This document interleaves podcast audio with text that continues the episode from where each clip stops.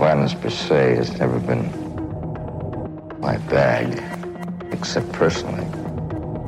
But in pictures, it has, and I would like to uh, try to at least portray it on the screen as it is. Uh, I've failed, and I've succeeded. And, uh, but all those pictures you talk about basically are morality plays. I've broken a lot of fences and noses.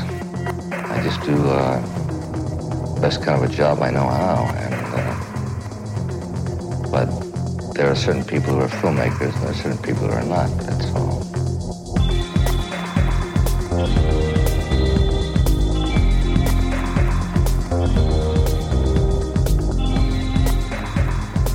Oh, hi, Mark. No, this is uh, season 10 of The Good, the Pod, the Ugly Side Hustle, where we explore. I don't know. What are we what are we saying here, Ken? Uh, we're exploring movies directed by people who are better known as something else, usually an actor. Sure. Uh, and we're five what five episodes in. We're on the Fs, and this week it's uh, James Franco, and Yes. I, as and I'm joined by my BFFF, Lee. Oh, hi guys. Thanks for having me on the show today. Uh, sure. Yeah. Uh, thank you for being here. Um, yeah. After this podcast, we're actually going to go outside and uh, throw the football around, the three of us. It's going to be fun. I I, got- wore my tux. Yeah. yeah. So today we're going to be covering two films. Uh, one starring James Franco, Pineapple Express, which is a bit of a turn in his career, and Uh-huh. then The Disaster Artist, which uh, came out right before a turn in his career. An unfortunate turn. I'm Ken. I didn't mention that, but if you've listened to this before, you're already sick of me. Um, Time to suck Yeah, and today's dick. That's what I'm talking about. And we are, yeah. Speaking of speaking of people too old to be dating high schoolers, we are not going to get into detail about James Franco's um, off-screen issues by talking about these movies. And uh, I think they're both fine movies, and he's he does a good job in both. Um, it's not an endorsement of any of that, and we're just not going to discuss it. This is about him as an actor and a director, right? As yeah, unless you guys, as unless you guys as want to get into it. All right. no. No. No. Okay. No, not at all. Let's not go there. That's a that's a different podcast. We about the Uh, movies. We talked about Woody Allen. Uh, I mean Clint Eastwood, for Christ's sake. We did all of his movies, and he has his issues off screen. Um, not to excuse it by it's a different generation, but Franco is our generation, right? I mean, he's was born in '78, so he should be even more attentive to, and sympathetic to what's going on he around should him. know better. He should know he, better. well, whatever- he whatever he has he has people who came up with him at the same time, particularly his uh, co-star in both of these movies, um, who never had those issues. So Correct. there's yeah, there's no excuse. Yeah. so um, two-time Golden Globe winner James Franco. Wait, can I guess what he won the Golden Globes for? No. Uh, Best Supporting Actor in Spider-Man Two. Um, right? Uh, Did I get it? Did I get one of them? You might have gotten it. Yeah. Well, go ahead and see if you can go for both. Um, it's not Freaks and Geeks.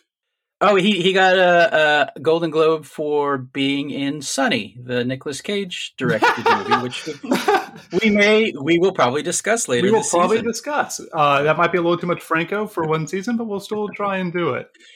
Uh, Uh-huh.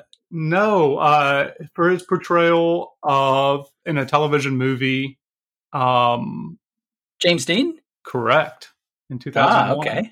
And what else? And I thought this film, Pineapple Express or Disaster Artist? Disaster artist. Disaster Artist, Okay. Yeah, I, I can see that as director or as as actor. best actor in a musical or comedy. Let me make. You know what? Actually, I was completely wrong. I got my wires crossed. It was Pineapple Express. That he got Okay. the second one for.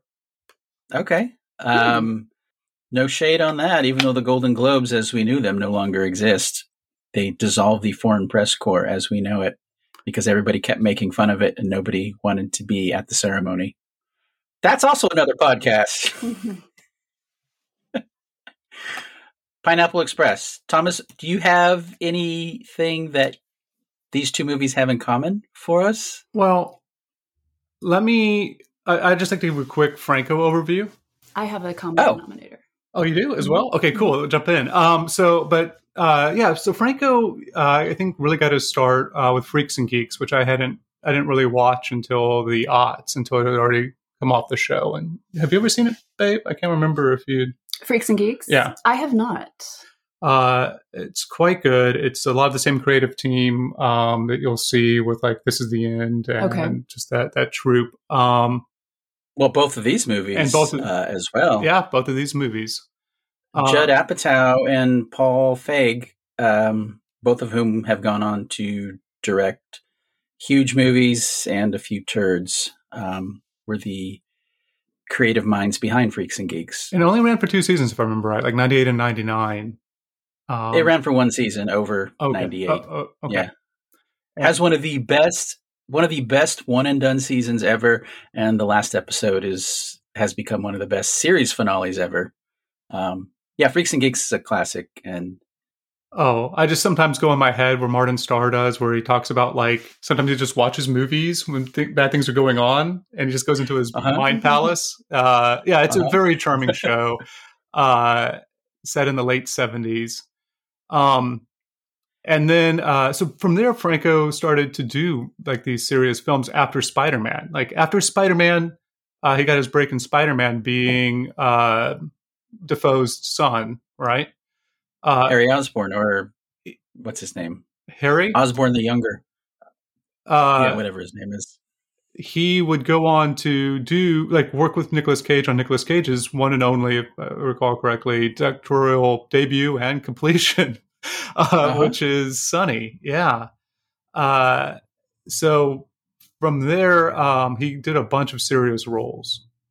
And I Uh-huh. think at the time was like a uh, like a Shia LaBeouf for me. Like I don't know, like I just it, it seemed like he was somebody that everyone wanted to take down as an actor Mm-hmm. and the in the aughts because he just had this hot streak. I think didn't he end up being in um, Planet of the Apes as well?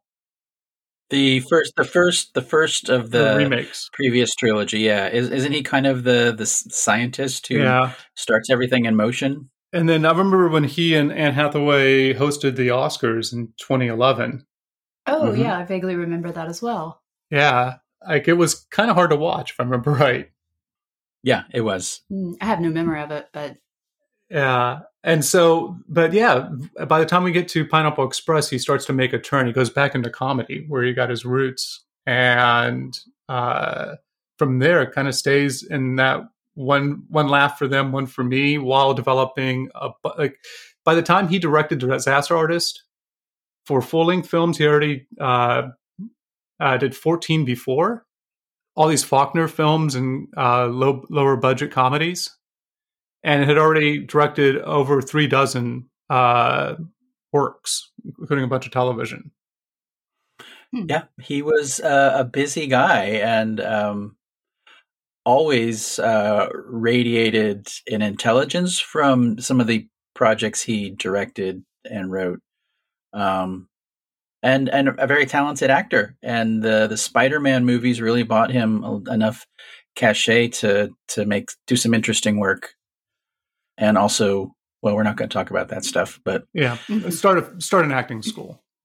Yeah, and then the the whole Apatow thing from Freaks and Geeks. I mean, that was a, a real murderer's row of a cast um, in that show. I mean, you have um, you have obviously Seth Rogen, and then you have um, Jason What's His Bucket from How I Met Your Mother, um, and then you have Velma from Scooby Doo.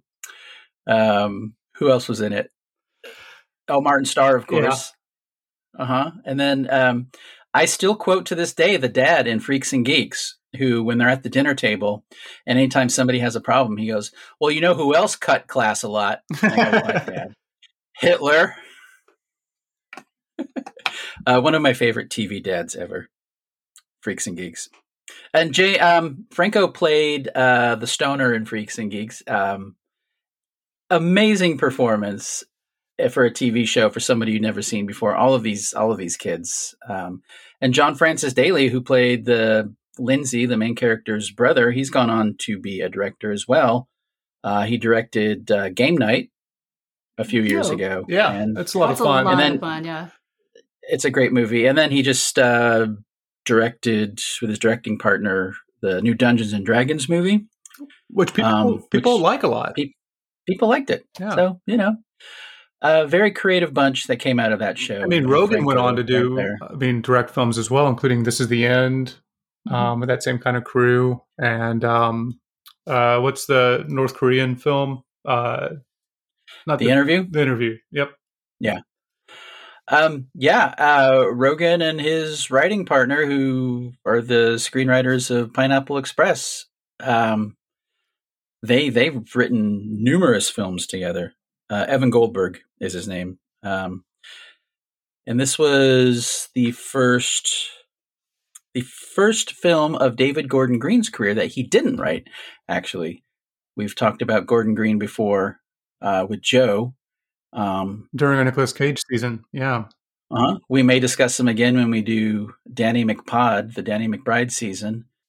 But yeah, uh, David Gordon Green was also a really unusual choice at that time. I mean, it seems obvious in hindsight from then on, but at that time he had done like four really small, low budget indies, um, including uh, George Washington, his debut film, which is great.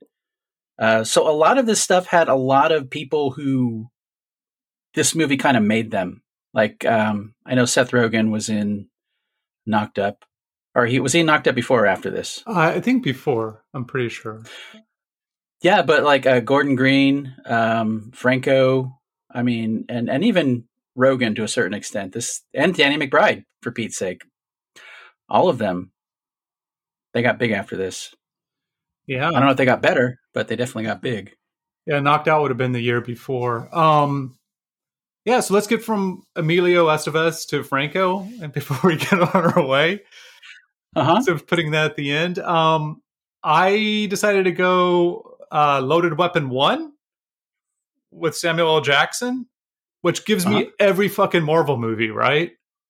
Yeah. And then you just go to Tom Holland, to Tobey Maguire's Spider Man's, and then you get yourself to Franco. Harry Osborn. Yeah. And um, this is the disaster artist is kind of the end of an unofficial trilogy here at the podcast because we did twins about two siblings. Um, last week we watched an Emilio Estevez movie co-starring his brother, and the disaster artist is directed by somebody co-starring his brother. Yeah. Well, here's- I mean, here's the it started off with Affleck, right? And so we've gone to Oh, yeah. It's a director directing his brother. And we don't know if Costner is was actual brothers with Tom Petty. Could be. oh man, the postman. Um, so here we go. Two some stuff that we have in common between these two films: Pineapple Express in 2008 and 2017's uh, Disaster Artist. Uh, both have age inappropriate couples. The first, well, Yep. Pineapple Express for sure. Yeah. And the Disaster Artist. was I'm gonna say. I'm gonna say Mark and Tommy. Oh, okay. Okay. Maybe even though Called they're the out same by age. mom. We're the same age. Uh, in both, Franco does an impression. Uh, he uh, when the when he's watching two two seven on the television, he does an impression, and he He's does, practicing, yeah. yeah. he does a little bit of an impression in uh, the Disaster Artist. you mean a New Orleans accent? Yes. uh, both, you have a picture on a wall that uh, shows the Franco character younger, and it's commented on, whether that's the Eiffel Tower Ah, mhm. in The Disaster Artist or his picture with Bubby uh, Uh-huh. at his pot dealing crib. Uh, both se- both movies open with segments that uh, take place outside of the movie. oh, good one. Thanks. Mhm. Both have Seth Rogen. That's kind of an easy one. Yeah. And both someone has wished happy birthday. Uh well, I guess someone I would call a cat as someone, right? Uh, What? I'm sorry. What, what you could call a cat as someone. Sure. Yeah, Yeah. of course. Uh, and then because in the disaster artist he goes, "Yeah, I just turned 14." The mom, Mark's mom, he goes, "Happy, birthday. Yeah. And then in both, I was really struggling here, uh, but I thought this one was a pretty good one. A drug dealer pulls a gun. Uh, yes. Yeah, we'll allow it. uh-huh. What'd you come up with? Oh, to me, it just spoke of like um, male friendships, Oh, the obvious, but um, kind of some tricky male friendships, like maybe some unhealthy dynamics. Does that uh does I- that speak to you and Ken? Is there any unhealthy dynamic? I was actually, yeah, Here's totally, because I was actually thinking about Rogen and Franco in their mainstream, how pervasive that exact theme you're talking about is in almost every single one of their movies. Uh, almost every Rogen movie that he wrote with um, uh, Goldberg, uh, that that's the theme. It's about friends, and then there's a, a late second act turn where they separate, and then they realize they're BFFs by the end. They're better together. And I mean, this is the end was like that. Uh, the interview was like that. Um, probably a couple others. I'm not. I'm not remembering. uh, Ken wasn't my dealer, if that's what you're asking. Pineapple Express, 2008. Uh, It's Mhm. the year that P.W.S. Anderson was directing Death Race, and you have Bigelow directing Hurt Locker. But for the pod, we have Doubt and Mamma Mia, oh, Mamma Mia! What a Woo! what a film! uh, Big year. Changeling, which we just watched last night. Which was yeah, Phenomenal, I like we right? need a, our Yeah. own podcast on that. right? Whatever happened to the dude playing the guy who uh, uh, got killed? The the guy that was um, the murderer, the execute executed. Yeah, that scene where he's executed. Wow. yeah, There were some So very good. difficult scenes in that movie.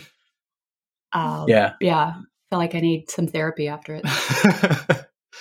uh, Gran Torino, and of course, Indiana Jones and the Kingdom of the Crystal Skull. Classic. Love it. One of my favorites. Um, I was actually going to see the the new Indiana Jones today, but I had this podcast I had to record, Mm. so I'm sorry, Paramount I'm sure that gonna, Pictures. I don't think we're going to go all day. I'm sure that they'll have another showing there, Ken. Speak for yourself. I'm in it for the long haul. Yeah. you really have to sit through at least five showings to get get a handle on it, Thomas. Uh, um, so, your first time watching Ken?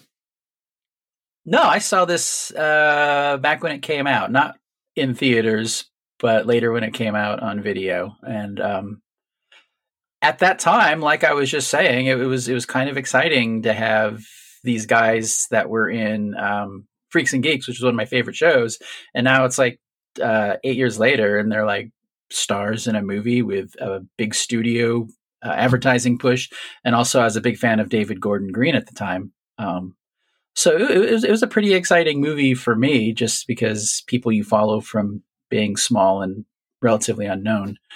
Now it's like they're it's big time. It's like your favorite band uh, is suddenly you know winning Grammys and selling out stadiums and shit. Wow. And I haven't seen it since. I haven't seen it since. I, I like it, and I liked it again. I have I have some problems with it, but um, yeah, yeah. so it's been I- over I- a decade was- since you saw it last. Uh-huh. But you How saw about you guys? Um, I probably saw in the in, shortly after it came out. Uh, I guess some of the same reasons. Uh, people that I, I was hanging out with really liked uh, Freaks and Geeks and watched it with them, and Uh-huh. then uh, yeah, they also really liked marijuana, and so those two things combined. It is a weed movie for sure, and that actually caused uh, Sony to cut the budget by about fifteen million dollars. Um, they just didn't see the huge box office potential of it. Um, Rogen said that they really thought 40, 45 million was the right budget. Uh, Sony chopped it by about 15 to 20 million. Because it's a weed movie. They're right. Actually, I'm, I'm going to side with the studio here. Uh, this isn't a hugely artistic endeavor. Like a, uh, it, it's a commercial movie, but weed movies at the time were were not necessarily a huge deal. You have what Harold and Kumar. Um, New- it's uh, a it's White a it's a, yeah. it's a spotty it's a spotty genre. Half baked. To be When did that come out? That a little oh, that had been a earlier. lot. Early, that would have been a lot earlier. Mhm. Uh, yeah, half baked. Cheech and Chong was some thirty years in the in the rear view. Uh, but I think half baked didn't cost, and then True. low twenty million dollar range, and they weren't asking for Mhm. forty. Uh, and you, babe, did you? Uh, this was the second time I saw Pineapple Express. The first time was with you just a Oh. couple years ago. Um, when this movie came out, it is it would have not been something that I would have uh, that I would have sought out. I was uh, probably deep into like foreign foreign language films at that time, and I uh, I honestly didn't think comedies were my thing until uh, well, probably just the last seven or ten years. Wow. Wow. Yeah, I uh, coming of age in the '90s. I've talked to Thomas a lot about this. Um, I find that the comedies that came out about that time were just so stupid, and so when friends would want to watch comedies, um, they just didn't speak to me at all. I thought they were really just really dumb, and so I thought Hmm. I just I just don't like comedies. And then it took a few years before I finally saw some some smart comedies, and I was like, oh, maybe maybe I like this after all. Uh, so Pineapple Express. Uh, do, do you have a synopsis for it, Thomas? You said you had this covered. Well, uh, we we can do one. Uh, I'm going to set a timer. Uh, what we'll do is we'll just go back and forth uh, between me and my bestie here, and we'll we'll cover the movie Okay. word by word. Though I'm going to say a word, and you say a word, and we'll Okay, and and and and by bestie, you're you're referring to your your spouse. sitting next to you. absolutely. I don't want things to get awkward if I start talking. Oh, Oh. ooh, ah. Okay, Yeah, go ahead. So we're just uh, going to give a synopsis. Okay, so we meet um, highly functional uh, pothead Dale, who works as a uh, some kind of servant. What do you call that? He serves people. Subpoenas. He's a servant. He's a servant, like a butler. He's a- At time up. All right, Thomas. oh, that's not changing word by word. Um, yeah, he's got some disguises. He likes weed, and we visit A him lot. at his weed dealer. Saul is his weed dealer, and he's got some really good stuff. It's called Pineapple Express. It's like that with that other shit had baby with this shit, Yeah. and then they fucked, and then they had like a baby. Um, yeah, and so it's a very unique strain of marijuana, which comes into play later. Yes. But first, we go to high school. we go to high school where Dale is dating. I hope she's 18. Yeah, but she's a senior, so we'll give them the benefit of the doubt. And so he's She's got some 18. They say she's 18, Okay, he's yeah. got some insecurities around the uh, the high school boys that she hangs out with. because he's what twenty six, I think But they he's say. too old. Yeah, he's too old for her. Uh, she invites him for dinner. Uh, he, in his process of serving people, uh, throws out, sees a murder. Mhm. Uh, Rosie Perez and One the guy the- from Office Space. Yeah, Ted. Cole. Ted, who is the one of the drug kingpins in town, and Ted comes out, picks up the joint, smokes it, and immediately recognizes it's some of his stuff. yeah. Uh, which leads us to uh, Hitman, two Hitmen, which, hey, Uh-huh. uh, isn't that a trope? Uh, two buddy Hitmen uh, going Two around. weeks in a row. trying to trying to find shake down who this person is uh all of it leads to a big gun battle at the end. We've got some Asians. Yeah. From somewhere in Asia. indiscri- i'll talk about that in a moment. Uh a- and they uh, are all holed up in a warehouse after danny mcbride uh gets beat up and interrogated And multiple shot times several times shot several times rallies drives a Daewoo into Yellow Daewoo. and we see a lot of weed plants get burned up. It's a real Alright. shame, but at the end of the day, uh, the, the the three amigos come together, At a diner, and Danny McBride may pass out due to blood loss, and getting him to a hospital is not a priority. yeah, but uh, Bubba or Bubby uh, comes to pick him up and takes him off into the sunset. And I can't wait for the Yeah. sequel. Looks really All right. good. I was not timing. Did you have like a 60 minute egg timer on or what? Yeah, yeah, that was our three We minute, counting. one minute I was summary. counting in my head. All right, so the, you know that diner scene at the end was totally improvised. It wasn't in the original script, which makes sense when you watch it. Uh, yeah, so they yeah they decided. Uh, I, I, guess one of the things I heard a lot in the commentary was that uh, it what you were talking about with it being a weed movie, um, that they wanted a bigger budget, and so they uh, they being uh, Green and Franco and uh, other people involved with it talk about like how long some of the scenes are. Uh, that they're too long, like the buying the weed seed. They just had to stretch everything out um, because they couldn't do all the action that they wanted. Inter- interesting, because I, I, think when I first saw it, and really this is this is um, something that a lot of those Apatow adjacent movies had a problem with is it just feels like it's a little too long. Like we'll talk about in the next movie, which is like an hour and forty three minutes, and this movie is is right about two hours, and it feels like they could have trimmed about ten minutes from it, and maybe that third act would have would have moved a little better. I don't know what you guys think. I feel like it, it keeps most of its momentum throughout it. Uh, it uh, and some of the things I like the most are the things that are, or maybe we'd even cut or be excessive, like the car chase scene.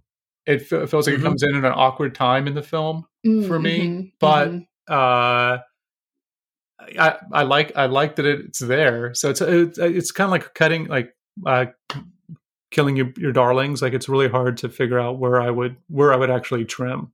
Yeah. Oh, I was just going to say for me, the first time around I saw it, it didn't nothing really jumped out at me. But the second viewing just this last week, it's kind of getting a little antsy there at the end. Just kind of you know wrap it up.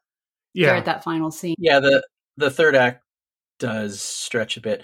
Um, also, the the Will Ferrell, Adam McKay movies of the same era also have the the same issue where uh, I, I don't need a two hour comedy. Although that car chase, I, I, don't remember it being that funny when his his his foot, foot goes through the window. Yeah. Um, um, yeah, this next second go around, and I was I was not high watching it. Um, I, I, bet that would make it even better.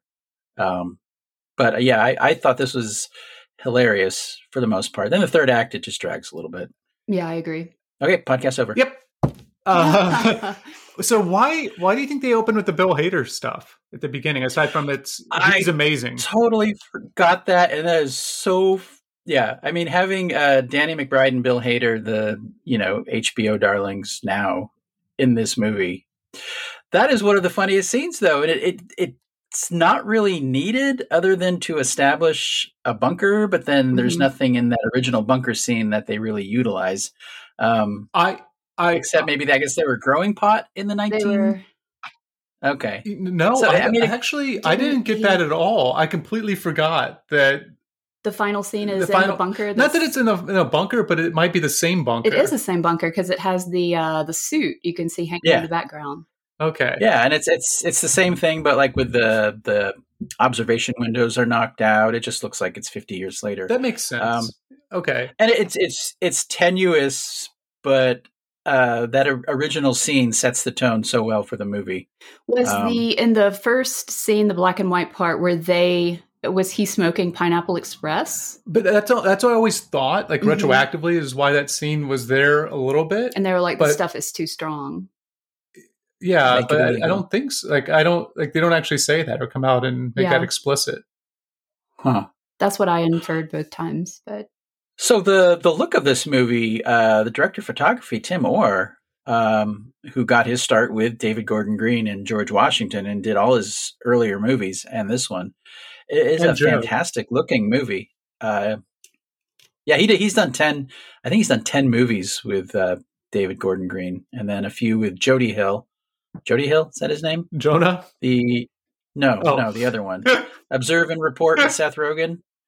That whole little uh, they direct uh, all the Danny McBride stuff that Danny McBride doesn't direct, like the Righteous Gemstones. David Gordon Green, Jody Hill. Is that his name? Anyway, whatever whole little group of those uh, um, southeast guys.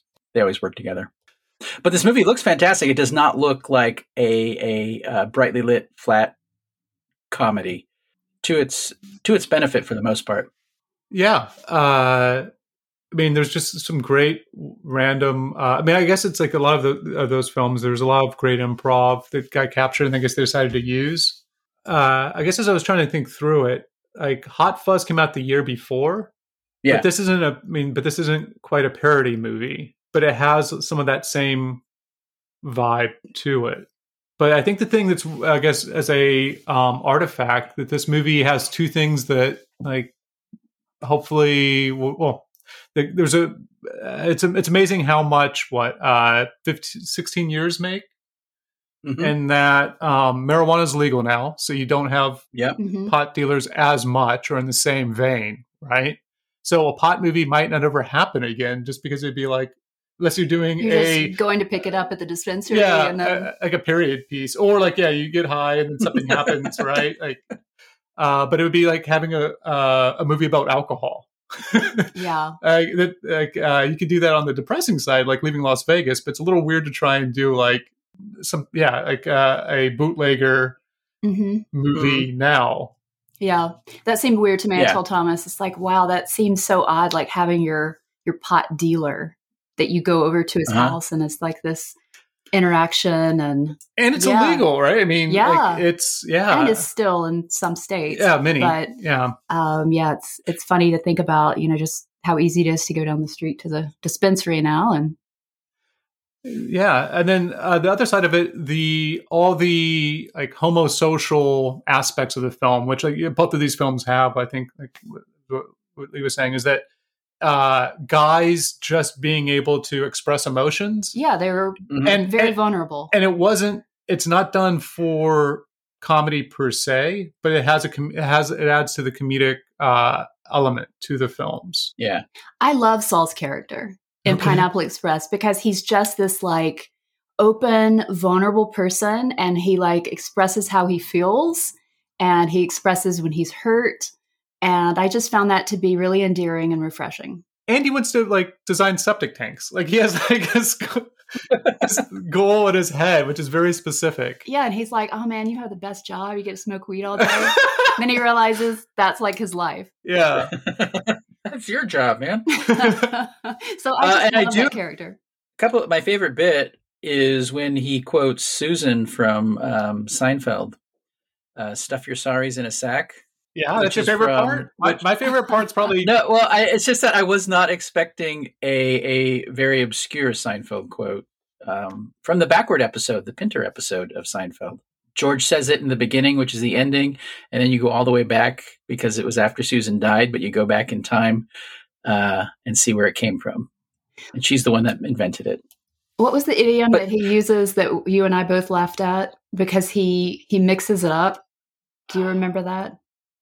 Like don't uh, no that's something like uh don't kick a gift horse in the mouth or something right like it's It was uh, a uh, well-known yeah. idiom, but he he messes up the last word. I just found him like he's he's smart in Uh-huh. a way, and then really stupid in other ways. That's comedy Yeah. Yeah. So uh, Apatow, you know Apatow, who plays himself in this next movie, I think Yeah. maybe. Um, yeah, he he said that this the whole idea of this movie started with Brad Pitt's character in True Romance, uh, making a whole movie about that guy being chased by the bad guys, um, which is a pretty good impetus for a weed movie. Um, that's still one of my favorite Brad Pitt performances. Um, we may talk about it in Great Scott or Tony and Ridley Scott season yeah in the future. Uh huh. So yeah like like the movie ishtar in a way they they flipped roles right Yeah. like originally it was supposed to be and i think that that's one of the things that i mean i i don't know if this film is as funny or endearing with franco playing dale and rogen playing saul Yeah, it wouldn't It- work for me. and it would seem creepier right like uh somehow if saul was dating the high schooler Why would it be creepier for you? Um, well, it would be creepier in 2023 for sure. Ooh, i mean both of them aren't appropriate right yeah, but for Dale, he seems. It seems like uh, because he has the insecurities around his physic, his physique, I see. it, Mhm. it's a different, and he has a different presence on screen. Like he can't. Yeah. women his own age Might won't not find accept him, him, as- appealing. maybe, Okay. or at least he And thinks Franco that. Yeah, be Franco creepy. could get anybody. Presumably, I mean, he's an attractive man. Yeah. Um, yeah, and, and you you would almost think that Franco playing the character in Freaks and Geeks, who was a stoner the whole time, that maybe they were trying to avoid repeating that at first, but then obviously he does it so well that obviously that was the right choice to swap those roles. So, if I understood correctly, the reason that he wears a headband for most of the movie is that whenever they were shooting uh, the forest scene where they get freaked out and he runs and he hits his head against a tree, he Is that real? he, it's real. I mean, there was a uh, like a cushion, but they said the cushion was about the size of a post-it, and they said it had Oh. like Ow. four metal screws sticking into it that Oh, were shit. sticking out of the cushion, What? or like well, I guess when you push the cushion in, they stuck out. So he hurt himself really bad on I think the second take. He got tetanus. Ah, And so, because he was he had a head wound, they had a headband on him. Wow. Well, I, th- I found it to be a nice touch. Yeah, it looks right, right? Yeah. And Cheech and Chong. looks in. Yeah, it's uh-huh. it's in character for sure. So, did you guys watch this straight or or high?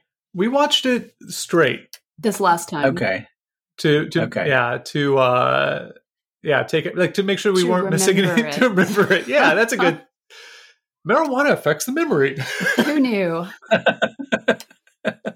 um, we forgot to mention Big Lebowski when it comes to stoner comedies, which is slightly adjacent because it, it's it's plotted like a real movie. Um, yeah, also one that um, also they're probably thinking of in making this because it's obviously a great looking movie. It's a Coen brother movie, and and this one with Gordon Green directing it, coming from uh, a similar indie background. Um, there's a real reaching up and using studio money for some fun stuff that you might not have gotten with David Gordon Green, were he directing it today after spending the last 15 years in the studio system. yeah but i mean with the, the big lebowski you could like uh have written that as just a parrot head uh alcoholic right Uh-huh. who just abides and is chill um Yeah. like, for this marijuana is central Mhm. to it It is the plot. Uh, that I might also, I don't really see the Coen brothers as being huge potheads. So that might have something to do with it. While, whereas Goldberg and Rogen, at least Rogen, uh, is is hugely known as a, as a pothead. uh, advocate of the marijuana uh Do we not say is do we not say don't, pothead we, we anymore? don't say that anymore. Uh, I've been canceled. I've been canceled by people who smoke pot. Fuck. Uh, I guess in Britain they had to have a different. They, they had to cut out the scene where they sell marijuana to those kids to make money because they sell marijuana to kids to make money. It's one of the funniest scenes in the movie. I I know, and that's how back as a child in the '80s, that's how I thought drug like that's how I thought you got hooked on drugs. Like you would be out on your playground, and some shady person would come up to you, "Hey kid, want to Yeah. buy some drugs?" That's how I thought it happened. Who's to say you I- I did find it in the eighties?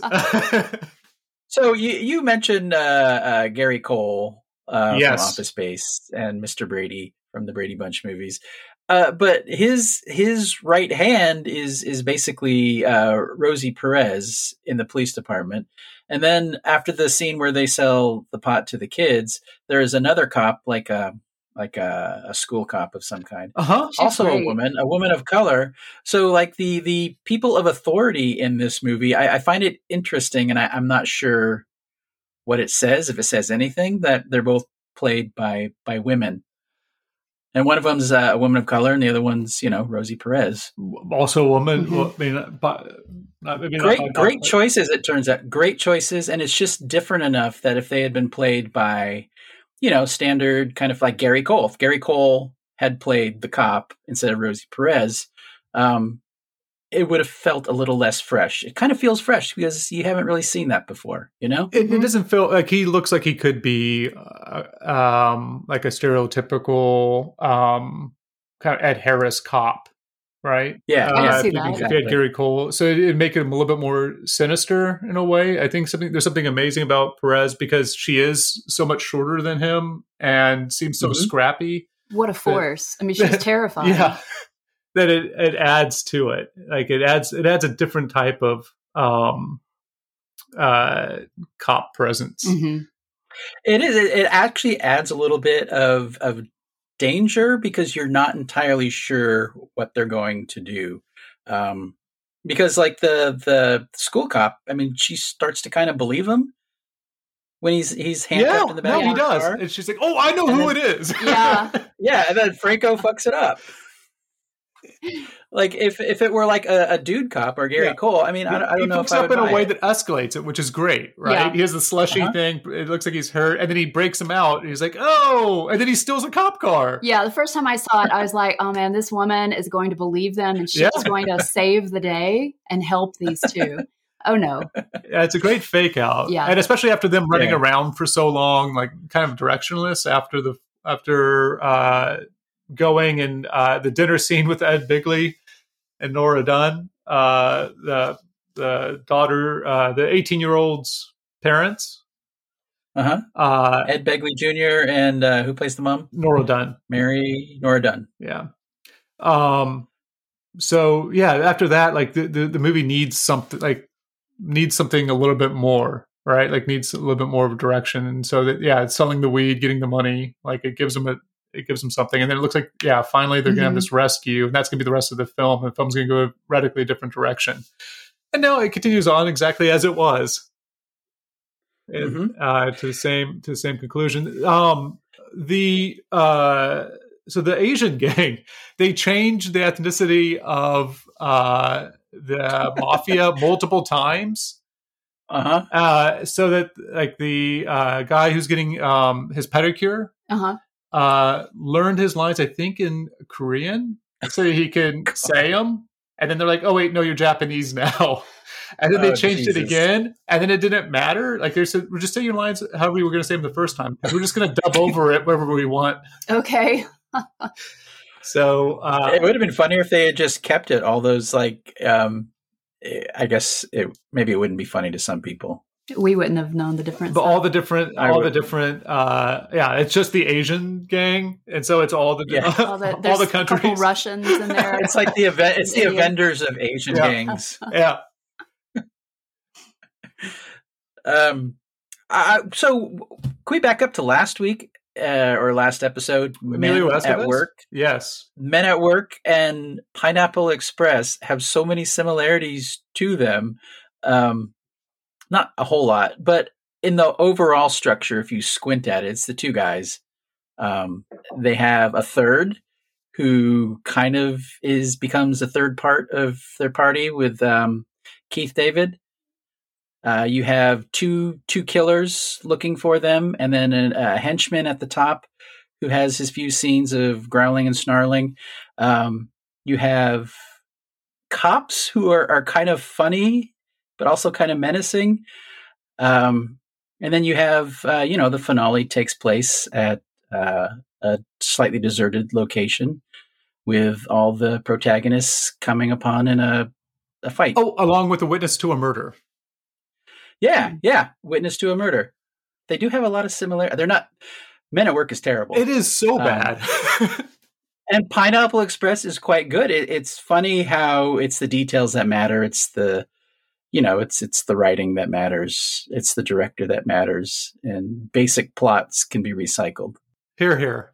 So, uh, anything else that we need to say? I mean, Franco, like you said, it just shows this this deep vulnerableness, sincerity. Like, I, I, it's it's hard to. I mean, I guess you could put a lot of different people in that role, but it's it's interest it's interesting to.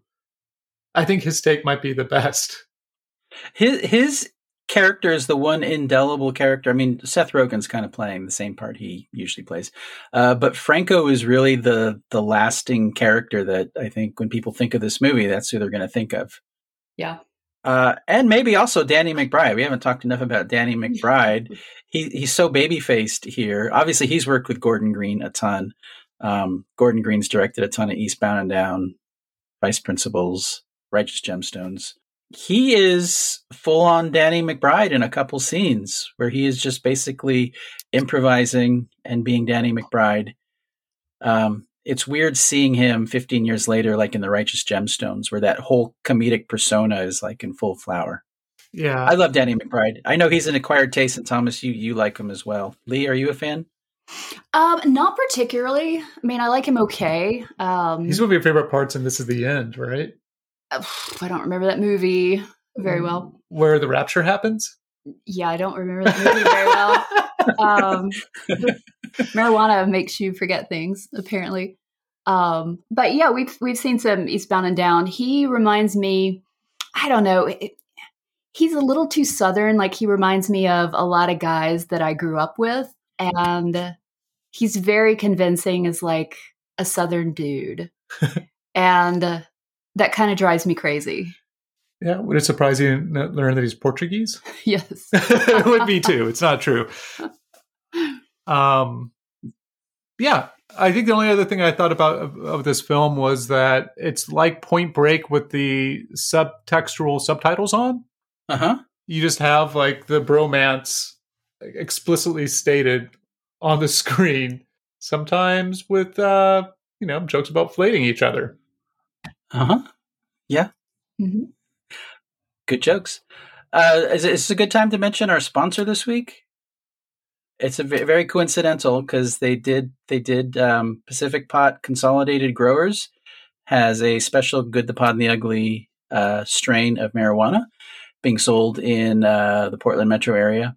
It's called Dirty Toot Toot Harry, and it's mostly based on the first seasons that we did of Clint Eastwood. But um, it's pretty good. Yeah, yeah, yeah. Next time you guys are over, I'll, uh, I'll let you have some. One of those cross joints for us. Definitely. Uh huh. Yeah.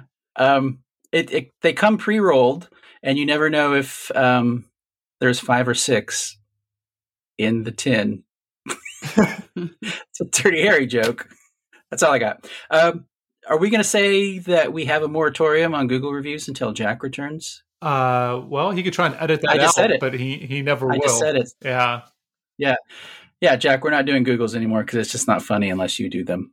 Um, if you're still around if Paris hasn't burned to the ground by then. wow, that's dark. Yeah. Nothing to do with Jack. He's in Paris minding his own business. Are we sure about that? The timing seems um, a little uncanny. I thought he was going there to promote the new Indiana Jones movie. Yes, to all of those. he started the riots. He's promoting Indiana Jones. Um, who knows? By the time this episode comes out, he might be back in the States, given our current timeline. deported. Yeah. Brought home in disgrace. Yeah. Um, like Paul McCartney when he was arrested in Japan for marijuana. Different times, uh, but not in Japan. Different I think times. he can still get get arrested. He spent a month there, right? Paul McCartney.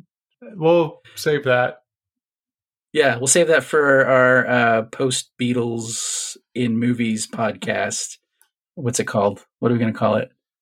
Hey Pod. Uh, Gabby Road. All right, Lee. What's your name? Don't have one. Sorry. Uh, yeah, I'm not quick on my feet like you guys. Uh, okay. Thomas makes up um, for it though. I'll have I'll yeah, have one like I, later on, and I'll be like, "Oh my god, I should have said well, this thing." What you should do is right when you think of it, just say it out loud, no matter what else we're doing, and then uh, Jack will just edit it back. He'll in. just edit it back in. Yeah, okay, yeah. great. Unless I'm talking about like when my mom died, that would be bad timing. It's like, and then, and then, and then all of a sudden you have like, um, let it pod. it would not, it would not be good. Well, we'll we'll see.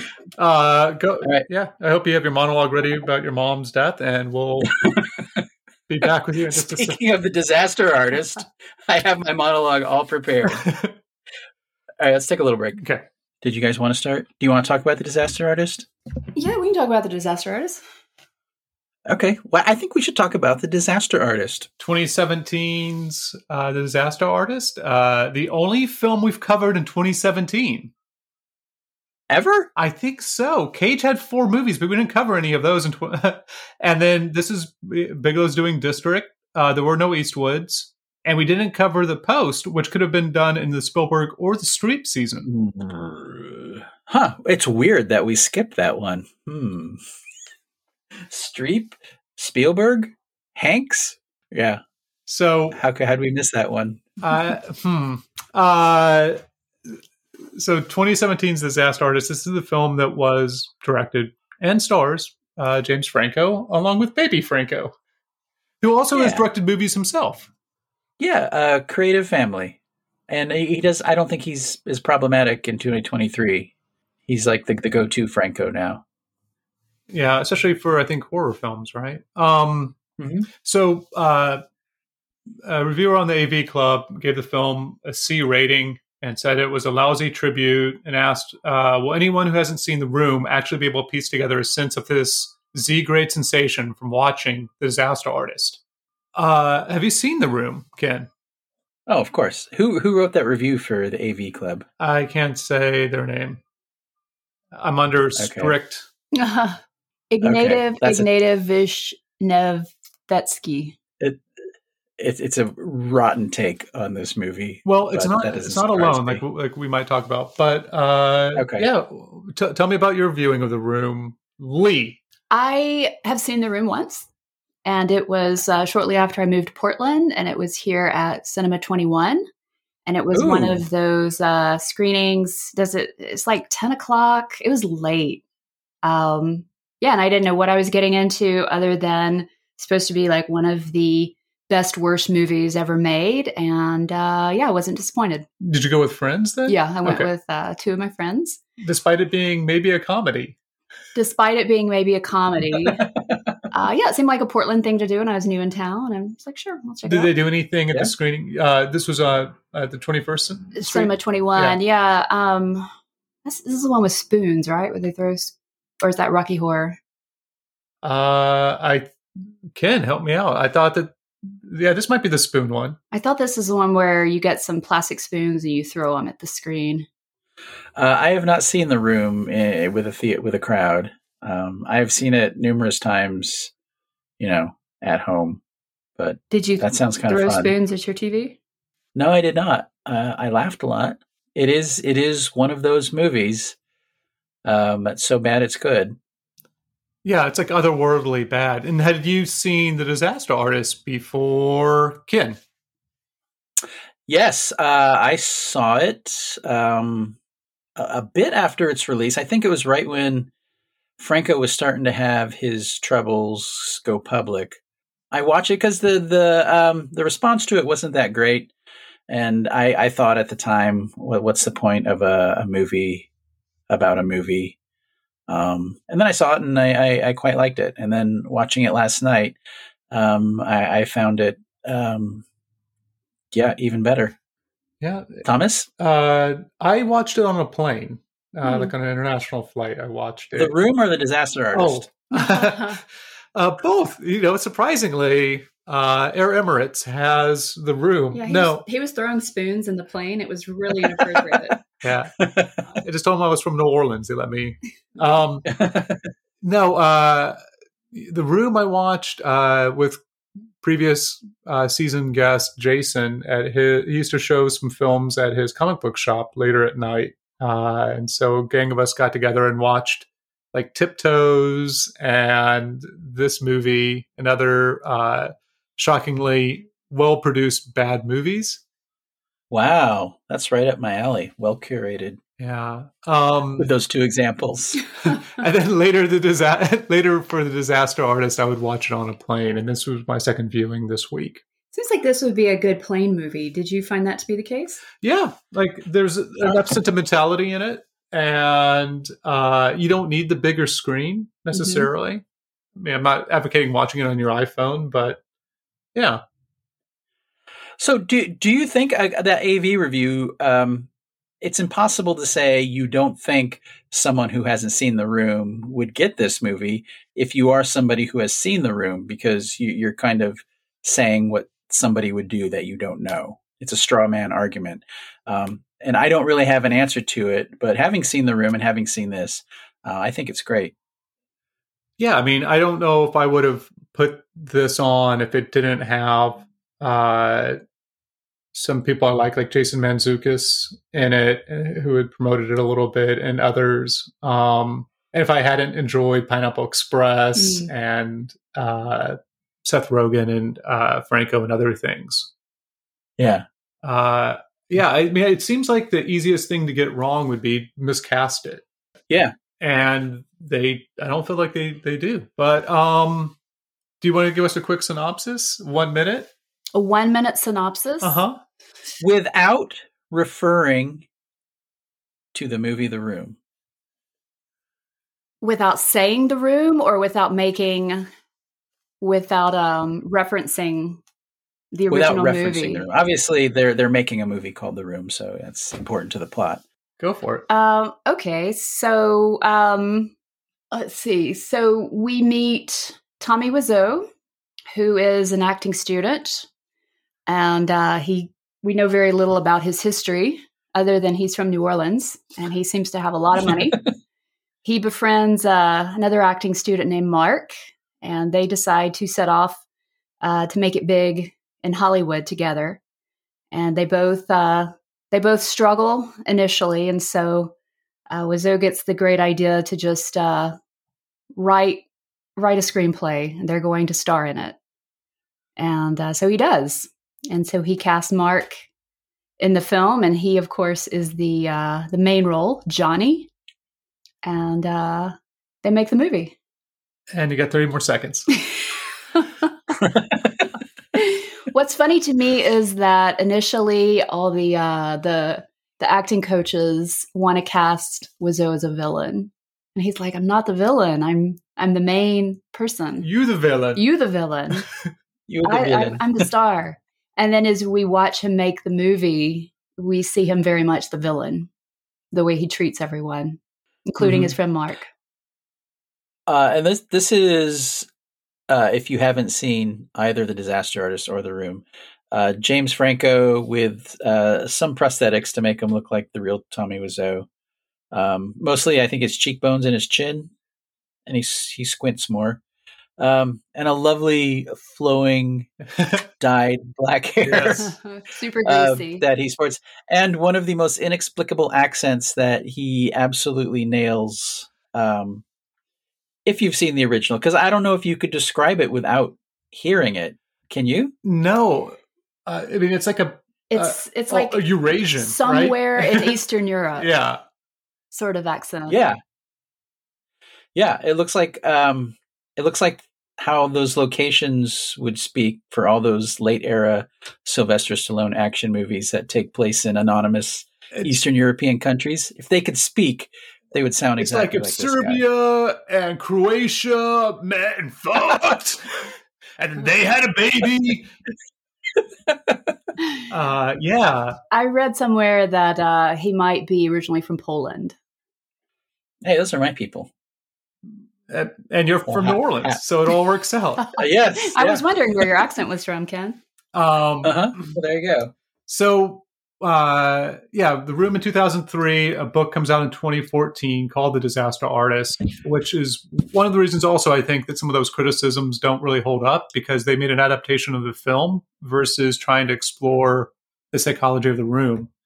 Um, and that book uh, was written by Greg, the star or the Mark. co-lead Mark. sorry, yeah, Mark in the film, and uh, Tom Bissell, who's a journalist who mainly writes. Uh, if I remember right, he writes like video games, uh, which is a career I've always found fascinating.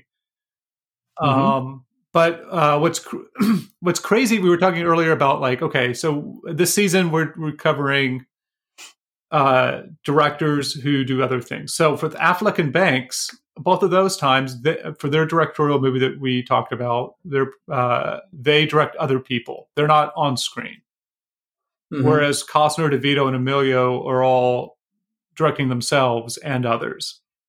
yeah. What is weird is not uh, what, for this movie. Franco is both directing himself and his brother and everybody else, right? But he's also Yeah. playing with So, who's also directing people. And so he would often be mm-hmm. in character giving directions, and he didn't know, according to some of the cast, if he was giving it as Tommy in character, or if he was giving it as James Franco, the director, removed from all that, because he was in that space of being Tommy Wiseau.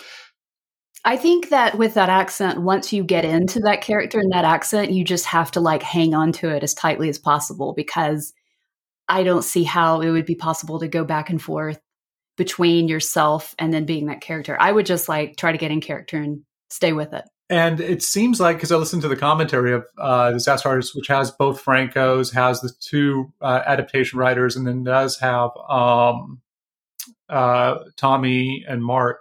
Whenever Franco is talking to Wiseau, talking to Tommy, he goes directly into that accent and grammar. Like he, Mm, it's like his mhm. brain just switches over and he becomes Tommy Wiseau again, and his at least how he's articulating things. Do you think that's insulting for Wiseau? It doesn't seem to be like.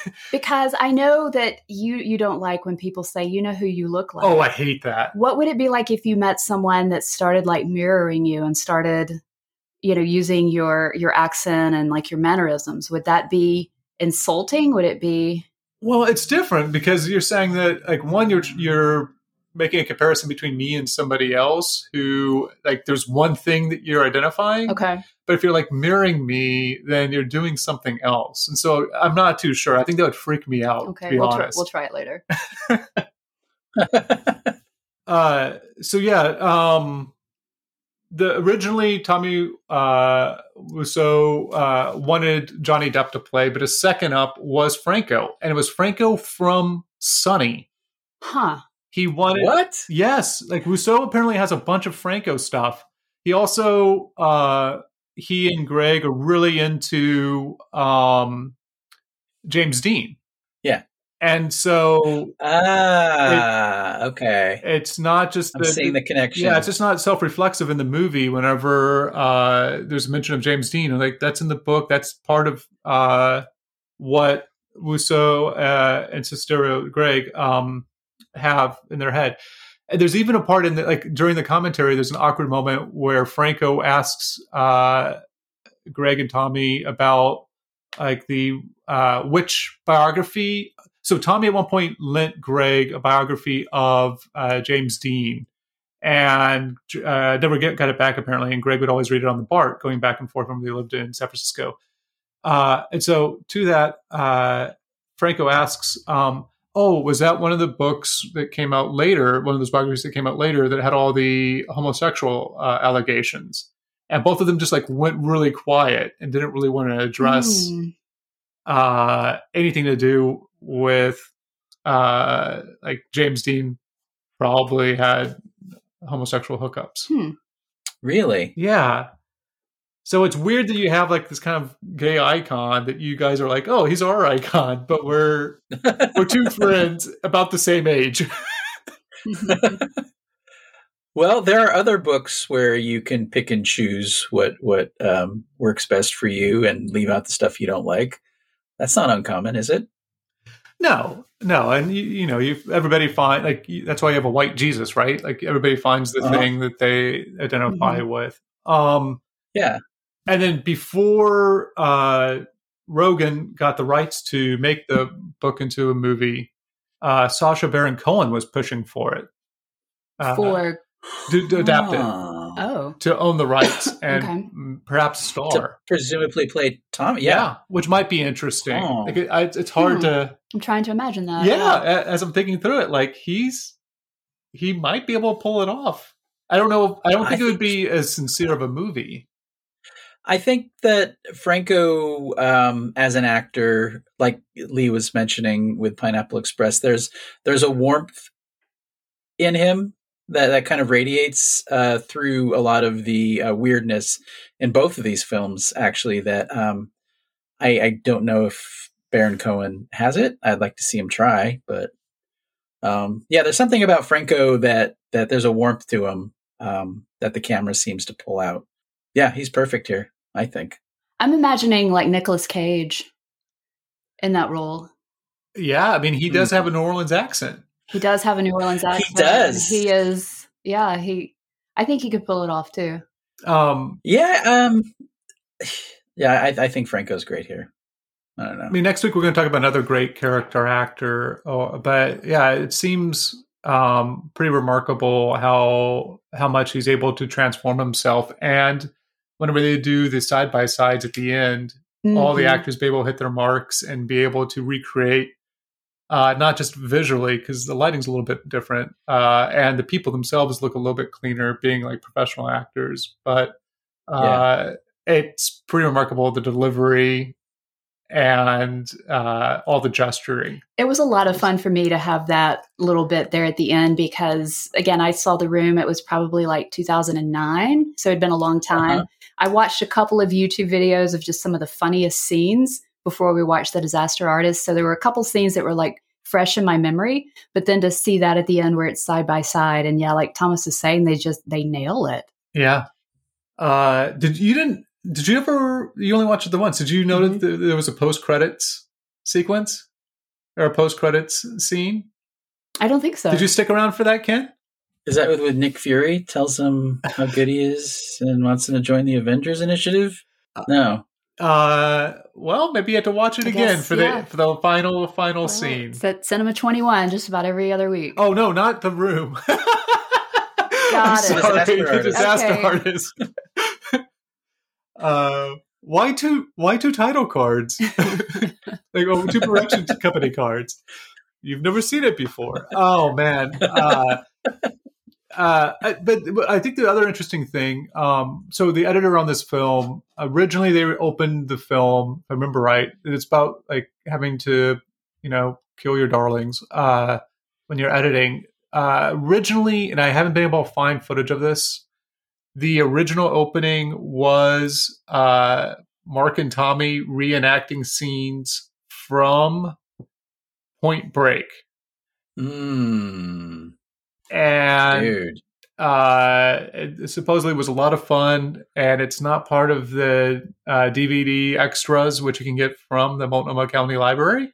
Shout out. Shout out. Uh, and so instead, they open with the Talking Heads. And one of the reasons for that, which is great, it makes sense, is that uh, whenever they like talk about it, uh, by opening with the Talking Heads, then you know that this is a real film. They were afraid that people maybe weren't familiar with the room and wouldn't know that the room was real. So by having comedians as themselves, oh. like Kristen Bell and others, uh, talk about it, it lets you know that no, this is a real film that other people exist. have seen. Yeah, it does okay. exist. It's this cool uh, thing you, you know, uh, seen, but it's real. This movie could have been 30 seconds shorter and twice as good as if they had just cut Kevin Smith out. oh, uh, yeah. Hey, he's he could be for our next K next time we come back around. Nope. Um, wait, are we doing first names? We could do. Oh, uh, you, want to go? You want to slot him in for S? Let's get. So let's one get of the notes, Steven Seagal one of the notes I made, because um, Lee, you were talking about how Tommy's like, I, I not the villain, and then he kind of becomes the villain. Yeah. That early on in the movie, I made the note that everybody, it, Tommy was so the character in the movie is almost a, a figure of fun, kind of a, a, weird figure of fun for a lot of people. And I wrote that it was kind of like in Goodfellas, where all the all the mafia stuff is kind of fun at the starting, and then as it goes along, it, it kind of takes a bit of a turn. And uh, I think something similar happens here with his character. Yeah, I can see that. So yeah, I, yeah, I just tied Goodfellas and The Room. I mean, he does have the introduction. Thomas has the introduction. Call me Tommy. Um, to uh, in the acting class where they're following behind him, right? And it's mysterious, mm-hmm. and you know that this is a figure of some importance, but you just get his silhouette mm-hmm. with his mm-hmm. hair, a little bit like in Doubt. Um, whenever Meryl mm-hmm. Streep's character is introduced, um, yes, just by the reactions uh, and listen to the commentary, they actually pulled that to, uh, from where they say that they got they, they said in, oh straight out of Compton and the Wrestler is where they decided to pull that from. But yeah, it's wild yeah. that, that somebody like this this movie is about a guy with wealth and power disparity convincing a 19 year old boy to move somewhere move in with him. Move in with him. Yeah uh, and it doesn't it doesn't seem creepy at all or overtly creepy. Like I don't know. So, I w- do you think it would be creepy if um, Greg and Tommy weren't played by by brothers because there's a a strong brotherly uh, affection for each other, and it never feels like it gets into the the creepy um, groomer esque type area. That it might if it was like Nicolas Cage and Zac Efron playing the same characters. Ew, it, that's it, a mental it would, It would feel a little. It would. It would feel a lot different. Um, and I think that is one of the brilliant things about the movie in casting his brother as Greg. It kind of almost removes that from the equation. That's it's it's creepy to other people, but when you're watching the movie, it never really it never feels. You're on creepy all. Tommy's planet. Yeah, yeah, exactly. It never felt creepy for me in like a sexual way, um, like between the two characters, but it was definitely just a very, very unhealthy friendship dynamic. And so I didn't pick up on like weird sexual vibes, but there was a lot of like jealousy and possessiveness just hmm within a friendship. Yeah, and I mean that could be that homosocial thing, Yeah. which is it's not necessarily sexual, but like Tommy might be very lonely, Mhm. right? Yeah, he And- seemed to me he seemed like a very lonely person. And here's this guy who he befriends that may be kind of using him for his his money. Money. Yeah. Uh huh. Uh, you might get upset about this, but uh, the real uh, Greg's mom is French, and they decided not to have her have a French that. accent Yeah, because I- there'd be too many accents in the film. I saw that. Yeah. Huh. That that's that's fair. It, it would be yeah, and um, Megan Mullally's great. She is. She's funny. Uh, Not Tina Fey. Not Tina Fey. Yeah. I'm 14. Was that a discussion watching the movie? Yeah. I, I was like, who is that? It's not Tina Fey, Uh huh. Will and Grace, Yeah. the alcoholic friend from Will and Grace. Uh, so there's a there's a moment in this, uh, and I think that it's just part of the yeah the, the um, directing and the screenwriting where uh, Tommy's writing the room, which I guess in real life was a novel that he wrote that was about 700 pages long, and then they wanted to make it into a play, and they're like, well, no one really watches plays anymore, and they decided just to buy some cameras instead of renting them because of depreciation. Tommy's a smart business guy. He lived Um, in uh, the maybe Yeah, in Eastern Europe during the fall of the USSR. And then they buy the cameras from uh, Hannibal Buress and uh, Jason. Mantzoukas. He pronounced his last Mantzoukas. name. Mantzoukas. Yeah. yeah. Yeah. Uh, so, but there's a moment there. So when he's writing it, there's a montage that goes on that, and along with Oh, the I love that montage.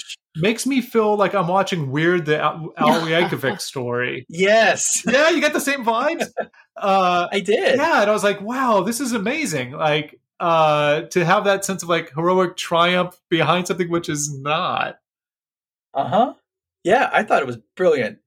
Um, yeah. Um, Franco, the director and actor here, uh, this might be my favorite on both counts. And it's stuff like that that is so great and and kind of unexpected. Um, yeah, there's a lot to love here. Yeah, I guess I was. Uh, so I was trying to think about other movies that had directors, to, like biography biographies about directors, and I guess I, I only came up with Ed Wood and The Fabelmans. But in neither one of White those, Hunter, is- White Hunter Black, White Hunter Black Art. Woo! I, I know I, that film does not exist. Uh, And I guess that film also you have uh, a director directing himself in White Hunter Blackheart. uh-huh. Um, Um, so structure wise for this movie, I, I, I like that how much time they spend on the setup of, of the world of Greg and Tommy. And then there's that scene in the restaurant where he goes up to Judd Apatow.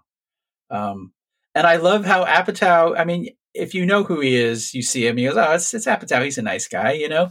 Uh, and then he, he turns so, he, it's like uh, one of the Wonder Twins where he turns into like this ice cold water that is just shot straight at Tommy. Um, but it's cruel. but it's only because but he also has it coming. But it's only yeah, exactly. It's only because we're on Tommy's side on this idea of like taking a shot Uh-huh. and making it big. And then this kind of Yeah. uh I don't know, this positive thinking um ethos of uh of like the Hollywood myth story, right? That Uh-huh. that we're kind of on his side. Uh and Apatow isn't like ostensibly mean. He's like, hey, this isn't how we do this. No, he he establishes some clear boundaries. I mean, he's on date night. It's being interrupted. They're at a really nice restaurant. I'd be pissed too. I mean, you got really pissed the other day when the people came up to me and they wanted my autograph I after know, the yeah. show. Yeah. Yeah. You're so you're so gracious. I, and then eventually I Uh-huh. was like to the waitress, like, where were you? Fi- Yeah, like, Exactly. he, he went through a, a whole sonnet. Half a Shakespeare. Yeah. Uh, they said uh, so for Franco and and you know, like I said, Franco's did a lot of directing up and like before this, right? But he said Uh-huh. he and uh, Seth said that like the most uh, difficult moment that they had, or like one of the things that gave them the most anxiety, was knowing that they would have to direct uh, Apatow. Oh, really? yeah, because he got them their start, right? And now like Yeah. he has to follow their directions. And he said, I think in an email, like, am I supposed to play it like an asshole or am I an asshole? and they're like, how do I answer that? yes, yes. So you you mentioned that it's like the the classic Hollywood story, and um, and that's how they play it, much like Ed Wood, where you know they're told they can't do it, let's do it ourselves, and then it turns out to be a, a huge success. Um, putting a, a true story like that, and also with the framework of their really weird, mostly toxic um, friendship and its ups and downs. Uh, it, it's really remarkable how much they fit into uh, a relatively brief runtime of uh, what an hour and forty five minutes. yeah, I mean, you even Mhm. get Bryan Cranston in there and whether or not to shave your. Oh, that that scene was so heartbreaking for me. Yeah. Yeah, and then um, his ass, wanting the Oh, ass. yeah. Oh, not having a close set, having the cock suck. Uh, Yeah. fucking, fu- fucking her navel. Yeah. So gross. Uh, he, he's so um, yeah, passively aggressive towards Greg, uh, but his motivations are, are so obvious to just any of the viewers. Um, it's a really, really well written and well performed character that uh, that is one of a kind, both in movies other than Ed Wood, like you mentioned. Um, yeah, it's it's. Um, I think it's a truly remarkable movie. He did a great job. Yeah, and I think both Ed Wood and this movie, you have the sense that like your main character is eccentric, Mhm. um, but it really feels like uh, like Franco transformed himself into who that is and gave it a authenticity that uh, it feels like maybe it's just um, Burton's uh, movie making or the star presence of Johnny Depp, but they don't feel like it feels like uh, more like a character or uh, a special effect around Ed Wood, like a Mhm. halo effect around it Yeah. um, than like a grittier or a more lived in character. Um, there's another part of this movie that uh, I didn't think about when I first saw it that I found uh, again remarkable when rewatching it last night. Um, was we see right now there's a lot of movies or TV shows and books in development about the making of bona fide classic movies. Like you have The Godfather. Um, that was a book, and they made it into a TV series. Ben Affleck, who we talked about in our first episode, is is ready to make a movie about the making of Chinatown and the end of that Hollywood era of the 70s. And these are like serious movies about serious classics. Um, but they all have sort of a similar arc where it's like it almost seems impossible and then it becomes a classic. And the making of the movie, there's such a fine line between it being uh, a complete disaster and art that a movie like this and Ed Wood, where they're making something that that's not definable as art, but they still end up being classics. I think it, it almost takes the piss out of the making of great movies because it's the making of a terrible movie. Um, and there's something about the the communal nature of making movies and and how complicated they are and how nobody knows what's going to be good or bad. Any like Well, the room, there's yeah, thousands think- and thousands of movies like the room that nobody has True. ever seen. True, but that doesn't make the room a good movie. I think even reading the script, they understood that it wasn't going to be very good, or anybody working on the set knew that it wasn't going to be very good. Yeah, I, I I know nothing about like making the sausage as far as like how the, mov- the the movie industry works, but if I looked at this screenplay, I would be like, this is this is not going to be good. Uh, yeah, no, I, I, I And you would be you would have been right. Yeah, um, but I I think that the interesting thing is that unlike like um, the weird Al Yankovic uh, story, like it doesn't go off into its own era or own spoiler like uh, fictitious. Uh, it's not a soundogra- soundogratizing. It's just Weird Al being like doing the Weird Al shtick to Weird Al's own self. Mm. and the writing Uh-huh. of that movie. Um, in this, it stays with reality, and uh, the ultimate like end is just to reframe. Like Tommy Wiseau never like he he said like he was playing coy for a long time, but has come out and said like no, he didn't mean it as a comedy. He meant it as a real life drama Yeah. and it's supposed to be Mhm. teaching somebody something. And when you watch the film, the room, it's hard to understand like how like it feels like it's Google Translate from an alien, like somebody who's never seen humans before watched some television and decided to write a movie about human interactions. Oh, hi, doggy. Mhm. Um, it's just like random shit. Yeah. It's um it's definitely a good bad movie. And my question was like what makes a bad movie good? What are the elements? And Ken, do you have any any idea Yeah, on that? and- because I mean, we all know like movies that are so bad they're amazing and uh, So for for the room, the room, much like the the film that we were talking about, Disaster Artist, they have an indelible central character who um, just it's almost uncanny valley when you're watching the room because Tommy Wiseau does not seem like a real person in that movie, and you cannot not be fascinated by his performance in it.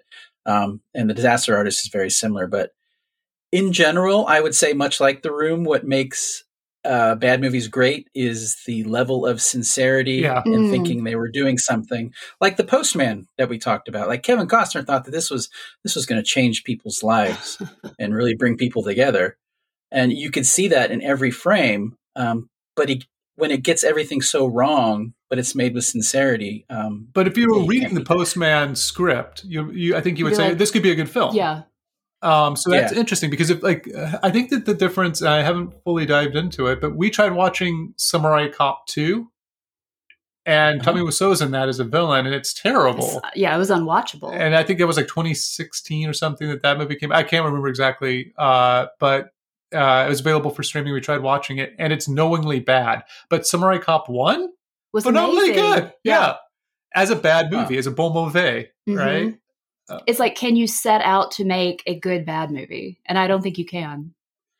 And I don't want to. I don't want to harp on Menahem Golan, Golan Globus, who made um, what the the Apple and and um, Over the Top as a director. Um, but those are both movies where they sincerely thought they were making something that was really going to be emotionally affecting, or if it's a musical, it's going to really you know knock people out. Um, and they made it with that level of sincerity, and the fact that they're so bad is one of the things that makes them so so entertaining. Like I could wa- I could watch the opening sequence of Over the Top um, on a loop. And it seems like for a there's a point also in action movies where you just become even more of a genre, like Cobra. I Uh-huh. don't think Cobra is a, a good movie, but I think it's a great action film. I think yeah, I don't think Cobra's a good movie, but it's also a great movie. If that Yeah. makes sense. Yeah, I don't even think it's a really good action movie, but you know when he's cutting his pizza with scissors and wearing sunglasses indoors, and half the cast of Dirty Harry shows up, it's good. Do you have any other thoughts there, Lee? I don't. Um, like I know, I know a good bad movie when I see it. Every Which Way But Loose? God, that was Voyage of the Rock. Aliens? Voyage of the Rock Aliens is amazing, and Apple. I think the Apple is one of my all-time favorite. I think if you Good have a car that flies into space at the end, you have a good movie. You have a good bad movie. Repo Man, I think is just a good movie, but could be a good bad movie. I think for me, Yeah. a good bad movie is a movie that you know is it's unintentional. Like like Ken said, like they're really trying to create something amazing, and the end product is just not. Yeah. And I wonder, like, as they're making it, do they have any sense of what the final product is going to be like? Like, are they going to work every day going like, oh God, I gotta f- just phoning it in on this one. This is such a bad movie. Or are they like, this is Well, I is think really going to be most people, like like Seth Rogen's character in Disaster Artist, he's he's trying to do his job and trying to stick to a schedule, and everybody's basically trying to get their work done. It's a job for most of them. I don't know if the thought of is it's going to be good or bad um, necessarily matters so much as if I do this, I do it on time, and I do a good job. Um, I can get the next gig. hmm Um, it's like Tommy Wiseau as the writer and director. I mean, he's the one that really you have to trust that he has the vision. And at some point, you either do or you don't. And I would be curious about the cast of the room as to, like you said, did they know? Did Tommy so at least even when he was going crazy, they all think, oh man, this guy's a mad genius? Maybe this will be great. Maybe he knows what he's doing. I have no idea. Yeah. Um, so the New York article I had mentioned uh, from 2017 uh, is entitled. It's by Richard Brody, who's been writing for the New Yorker since '99. Um, and he his the title is "Why the Room is a better movie than James Franco's The Disaster Artist." It's I mean it's supposed to be like a review of The Disaster Artist. I mean that's why it came out when it did. Uh, and th- what he says is um, the room, with its blend of uh, surface slickness and artistic clum- clumsiness, is, for better or worse, actually for worse, a vision of the world. It's the embodiment of a worldview that only an obliviously incoherent person would willingly display, even flaunt. The room is a work of ingenious self delusion and therefore is a self revelation. For all of its vain emptiness, it is both deeper and darker than the disaster artist. And then it keeps going on. But it seems like his main gripe is this the disaster artist remains superficial, anecdotal, insubstantial, and utterly disingenuous. A work of calculation whose rigid boundaries, exclusions, omissions, simplifications, and sentiment, sentimentalizing are all the secret to his success. By keeping the focus on Tommy, and therefore on himself and his own giddiness and impersonation of Wiseau, Franco replicates the self centeredness and obliviousness of the room and I think that's uh, pretty much inaccurate. yeah, um, it feels like yeah, whenever I, I, was reading negative reviews, people really wanted the room explained, as opposed to the disaster artist book of the making of the room and who these people are. Yeah, I mean, because the spine of the movie is really the weird friendship between um, Greg and Tommy, and how at the end, um, really when I mean, the movie should have been the end of their friendship when it premiered that night. If people if people don't start laughing and finding something in it that was not intentional, um, they probably never speak to each other again. Uh, so, it, by in a weird way, the the room kind of has kept that that friendship going. Yeah, they continue to be friends to this day. Wiseau still says that uh, he's his best friend. Yeah, and I, yeah. I wonder how Mark feels about that I wonder if he feels like it's been impediment to his career or if it's like made him as an actor. Um, well, like Apatow, when Apatow is telling him how how many one in a million, and it's mostly luck, and he's not going to make it in a thousand years. Some level, in a thousand years, on some level, but after uh, that, Greg might recognize that as well. He is more well known than you know a million other actors who are handsome and talented like he is that never never got their shot so i mean either take what you get if you get uh, an opportunity or or not i don't know if he has the depth as presented in the disaster artist to really think that deeply about it uh, i don't think either of them do as presented there i liked both of these films which is a nice surprise from uh, last week Mm-hmm. Uh, yeah, I, I I love both of these movies. I think out of two of both of them, um, I like the Disaster Artist a little more just because it feels a little zippier. Um, and I don't really like the third act of Pineapple Express. It's a, it's a bit much for me. Um, yeah, they're they're both great movies, and both of them feature uh, really winning performances by by Franco that really um, is the gravitational pull of both movies, really.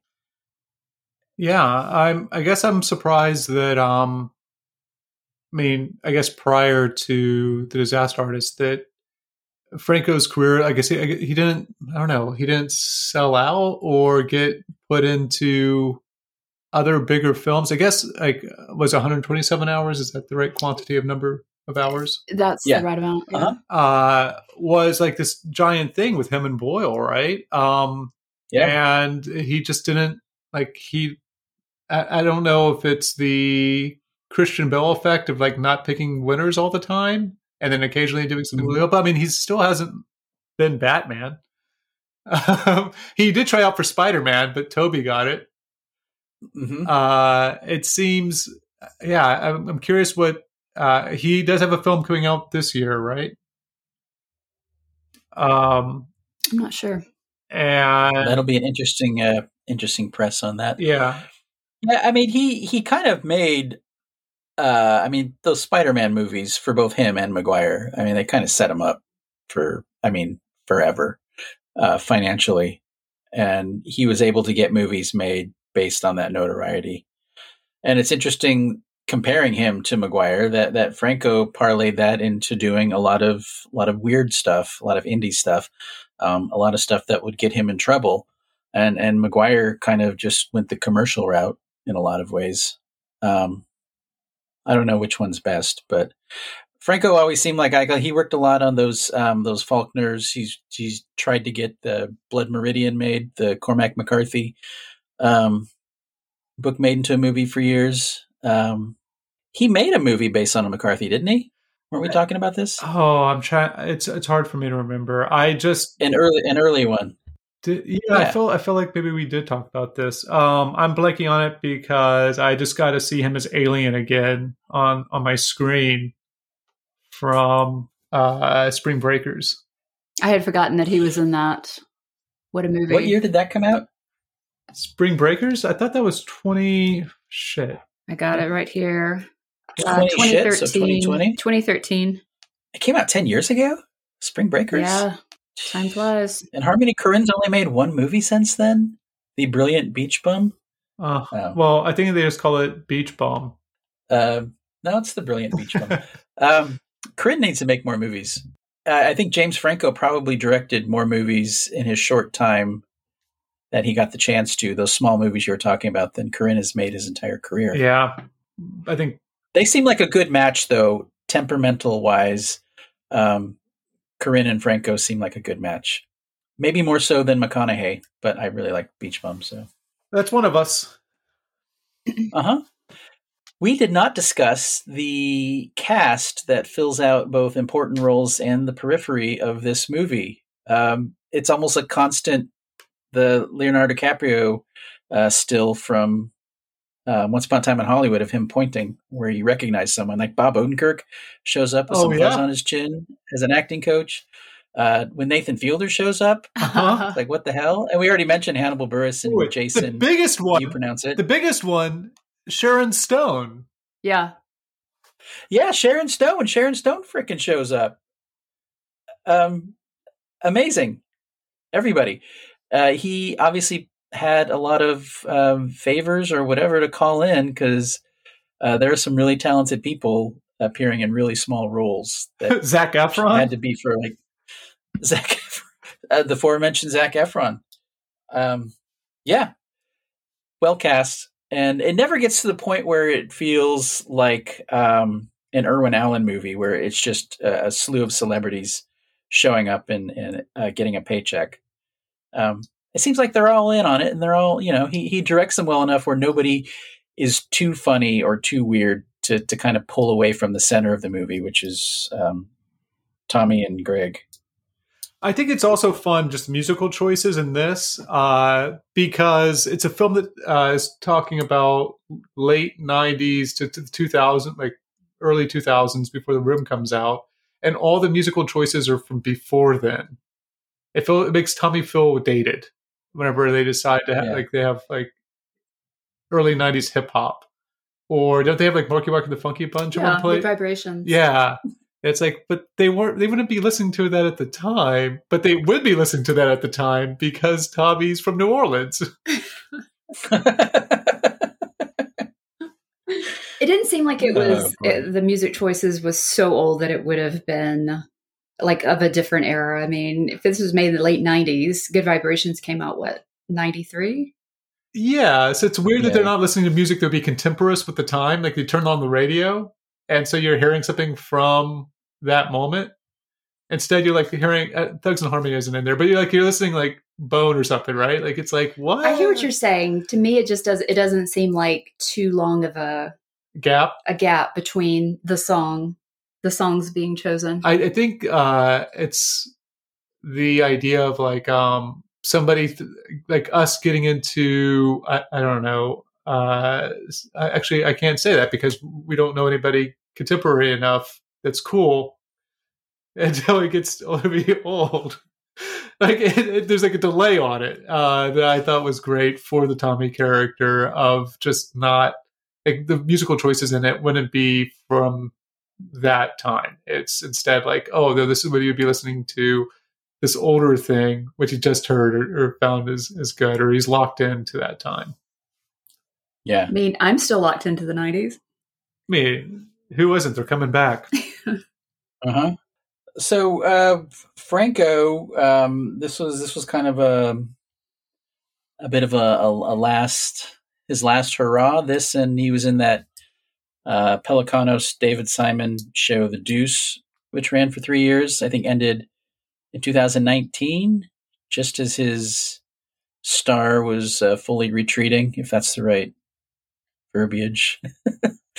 if his, um, yeah, um, he does have some movies coming out. It'll be interesting to see him in front of the camera, how, how people react to that. Yeah. If those movies will even get made, which, you know, who knows?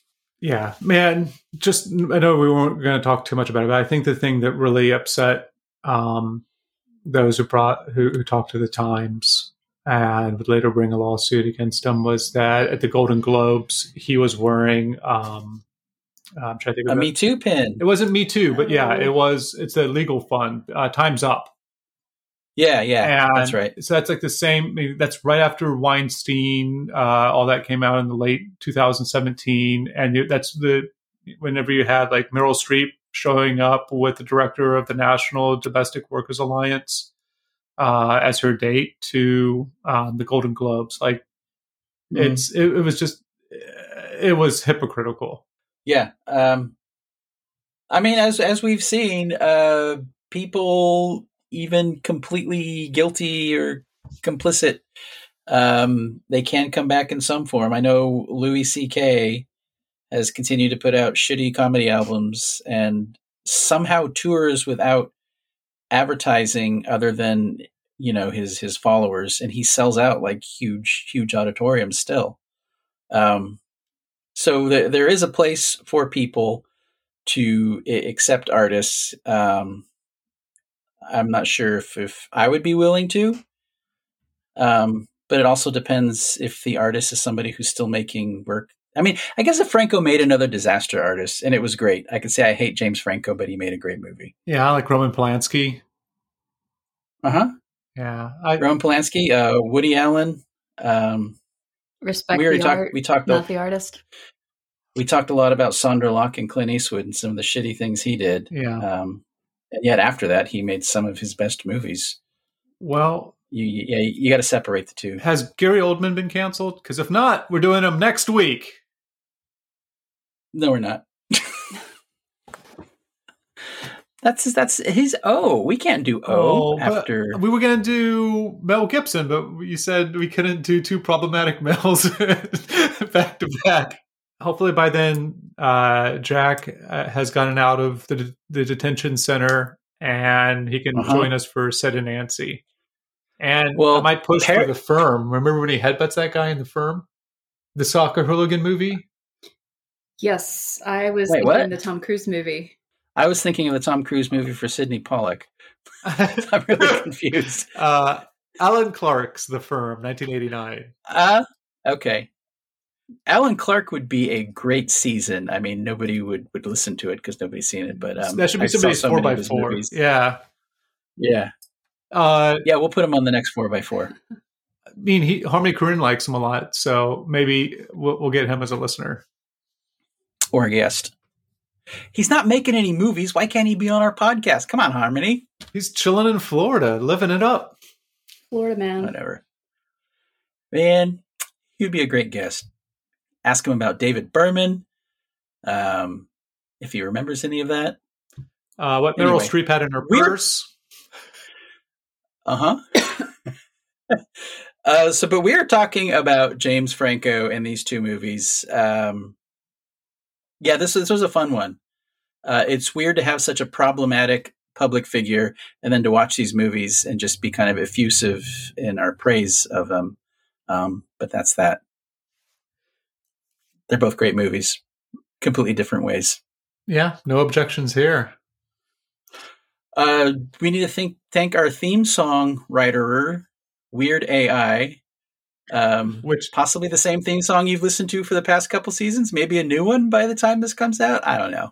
yeah, it's in AI's hands. Uh huh. What could go wrong? Um, yeah, please follow us on social media. Um, all the links are in the show notes. Um, follow us on Letterboxd. Um, Jack is still listed on there, even though he just edits. Hi, Jack. And see what other movies we watch when we're not watching these side hustles. Yeah.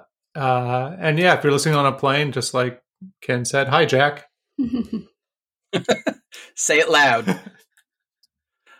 um, Lee, thanks for joining us. Yeah. Thanks for having me on. It's a pleasure as always. One of the one of the reasons I decided uh, Lee Grant next week, other than her last name starting with G, is Thomas is always saying we need more Lee on the show, and I'm like, okay, let me find a director with the first. But he was talking about you, and it's been it's been delightful. Thank you. A lot of fun. Um, yeah, so you're just gonna pod and run there, Ken? Come on, man. We can go look at some crazy things on the internet together. Are you going to do it with an accent? Actually, no, that's uh, that's Can you Pineapple do- Express. Can you do the laugh? Oh. The Naruto laugh. Oh, I forgot. Christopher Lambert in Mortal Kombat is the only thing close to Tommy Wiseau's um, accent. His laugh is 100% the same at the end of Mortal Kombat when they're like, oh, not today. Ha ha ha. oh, so, uh, yeah, we should see if you can make that a super clip and put it up on the socials. Like uh, that. Okay. oh. Thanks, kid. All right. Well, thanks, guys. Um, thanks for listening and, uh, you know, all that shit. All right. Bye.